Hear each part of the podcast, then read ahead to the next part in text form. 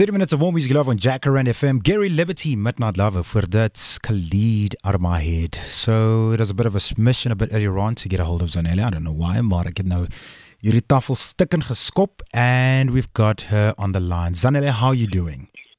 I'm well. Thank you so much for having me, Mac. Awesome, awesome. Yeah, no, I had to run around. You see, now the system is disrupting me. yep. it's just like you would disrupt the system. So you are known as the unlearning expert, and I mm-hmm. believe you know the more we groom women like yourself, we will end up with more calibers like Thuli Madonsela. In short, I mean, what do you mostly focus on when you head out to inspire others? Cool. So um, this this unlearning thing is it sounds like a, super, a superhero name. I always say. Mm. Uh, but it's, it's not actually what's going on. It basically just means that I help individuals and teams to transition and change because I feel like we, we focus so much on getting better at learning, but we don't understand that it's the unlearning that needs to be done. It's like peeling off an old coat of paint in order to apply a new one. Uh, so this this wat ek doen, basically. Um, it's that entire process of cleaning things up in order to reestablish, and I hope people to do that uh, consistently. Now, watching, you know, some of your motivational speaking videos, and you disrupt a lot, and basically you disrupt the tradition that majority believed in for so many years. I mean, why screw New Year's resolutions? Are you, are you against them? And what is the difference between, you know, resolutions and goals? mm-hmm.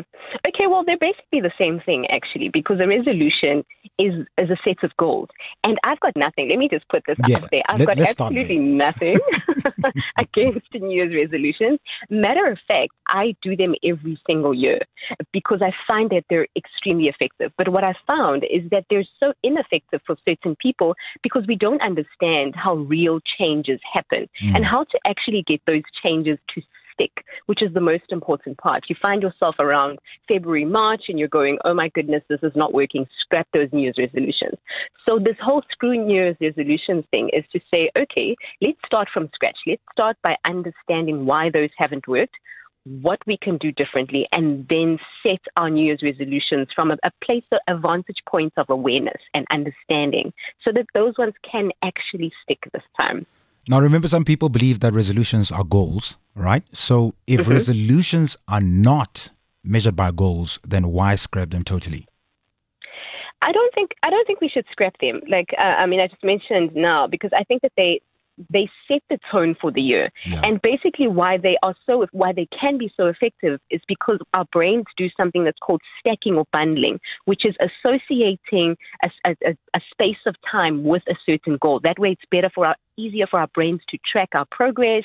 And that's why even uh, people who prime themselves on a daily basis will say, okay, start in the morning, because it's this fresh start that it's easier for you to to, to create a new goal or some resolution when there's a new start to something. That's why the new year is such a perfect time and people feel like they're new people and they can do all of these magical things that they could never do before.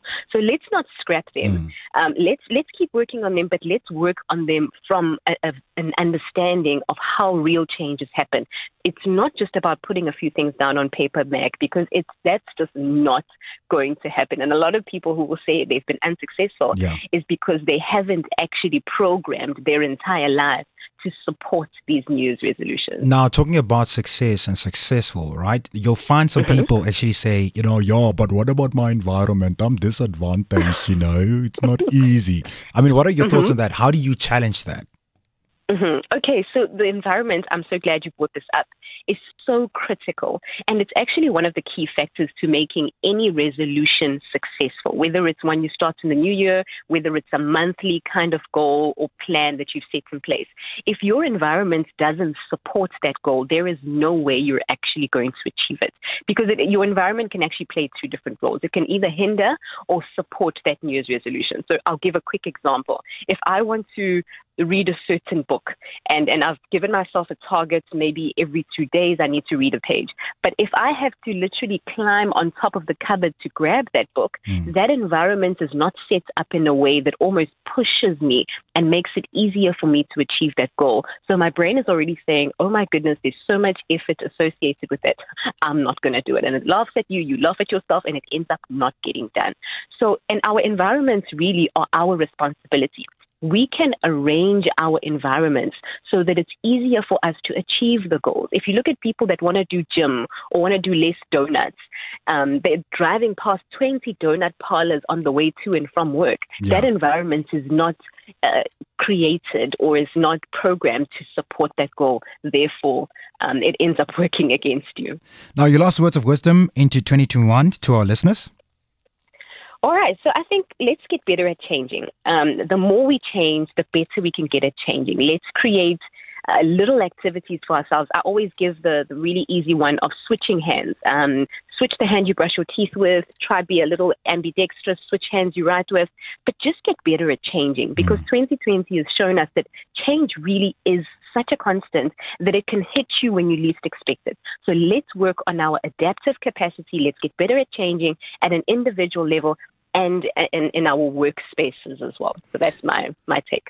Listen, Zanele, thank you very much for making time. Go well and looking forward to hearing from you soon and keep disrupting. We will keep an eye on you. Thanks so much, Mac. I look forward to checking in on how people's New Year's resolutions are going around February, March. Ciao. All right. Bye.